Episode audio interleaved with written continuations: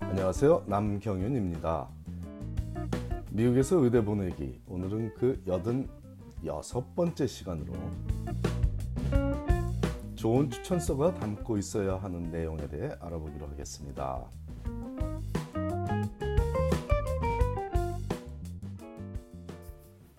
의대 진학을 위한 여러 주요 사항 중에 본인이 적어내거나 표현하지 않고 타인이 해당 학생에 대해 평가하여 제출하는 유일한 의견 표현은 추천서를 통해서 전달되죠. 에세이를 적거나 특별활동을 통해 배운 점 등을 아무리 매력적으로 적어 제출했더라도 추천서에 적힌 내용이 학생 스스로가 표현하는 자신의 모습과 전혀 다르다면 의대 진학은 요원해질 수 있습니다. 아무리 성적이 뛰어나도 예외 없이 적용되는 사항이므로 간혹 추천서가 문제가 되어 인터뷰 초대조차 전혀 받지 못한 학생들이 있으니 간과해서는 안 될 문제입니다. 좋은 추천서를 받기 위해 학생들이 알아두면 좋을 몇 가지 사항을 정리해 봤습니다. 의대에서 요구하는 추천서에는 특별한 형식이 없으므로 추천인마다 주관적인 서술을 하고 있지만 미국 내 병원에서 봉사 지원자들에게 제출하도록 요구하는 추천서 형식을 보면 의대에서 관심을 갖는 분야와 유사하며 이는 제가 제 칼럼에 몇 년 전에 소개한 국립보건원, 보건원, NIH라고 하죠. National Institute of Health에서 봉사자들에게 요구하는 추천서 형식과도 거의 일치합니다.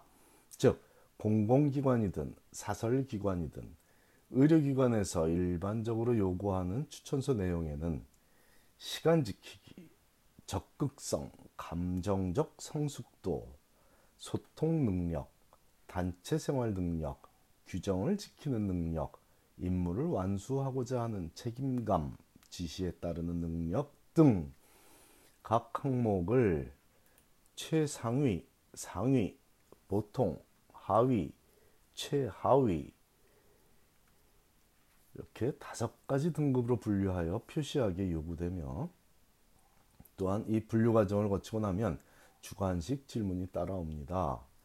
추천인과 지원자의 관계를 묻고 또한 얼마나 그 기간이 지속되었는지에 대한 질문이죠. 영어로는 In what capacity have you known the applicant?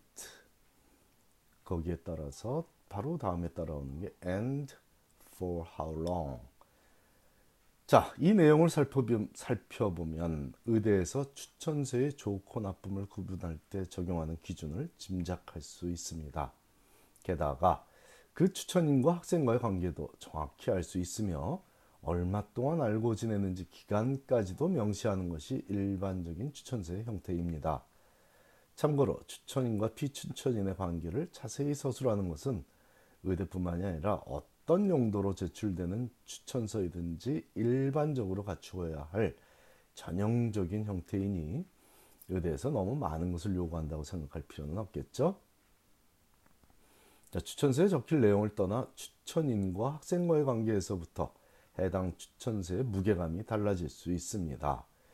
일주일 동안 지켜보고 적어준 추천서와 3년간 지켜보고 적어준 추천서가 같은 무게감으로 다가간다고 믿는 사람은 없을 것입니다. 실제로도 그렇지 않고요. 추천서 내용을 분석하여 학생이 의료 전문인으로 살아가기에 적합한 성향을 가졌는지를 판단하는 것도 중요하지만 해당 추천서의 신뢰도 역시 중요하다는 의미입니다. 그러므로 불문율, 불문율처럼 알려진 것이 가족이 적어준 추천서를 제출하지 않는 것이죠. 물론 예외적으로 특별한 상황에서는 가족의 추천서도 좋은 역할을 할 수도 있지만 뭐 양부모가 스텝 자녀와의 갈등적 관계를 이겨내며 관찰했던 감동적인 인간 스토리, 인생 스토리쯤 되는 것이 아니라면 일반적으로는 피하는 것이 좋습니다. 자, 의대에서 모든 의대 지원자들에게 요구하는 추천서는 세 장입니다. 과학 교수 두 명에게서 받고 비과학 교수 한 명에서 받으라고 거의 모든 의대가 요구하고 있으며 이 교수들은 학생을 직접 지도한 적이 있어야 한다고 명시하고 있습니다. 그 외에 추가로 7장을 더 제출할 수 있도록 MCAS 지원서는 구성되어 있지만 10명에게서 추천서를 받을 의미는 별로 없습니다. 물론 각각의 추천서를 어떤 의대에 보낼지를 지정할 수 있으므로 A 의대 동문에게 받은 추천서는 A 의대에 보내고 B 의대 동문에게서 받은 추천서는 B 의대에 보내는 등의 전략을 세울 수도 있지만 일반적이지는 않은 방식입니다. 자, premed committee가 활성화된 대학에서는 학생이 받아온 세 장의 기본 추천서와 추가 추천서들을 모아서 정리한 형태로 패키지를 만들어 recommendation을 letter 패키지 형태로 학생이 지원한 모든 의대에 보내주는 서비스를 하기도 하는데 premed committee가 있는 대학에 다니는 학생이라면 이 서비스를 활용하지 않으면 오히려 어색한 일이죠. 이런 경우는 아마도 premed committee에서 학생이 의대에 지원하는 것이 어울리지 않는 일이라 추천하지 않는다고 보일 수 있기 때문입니다.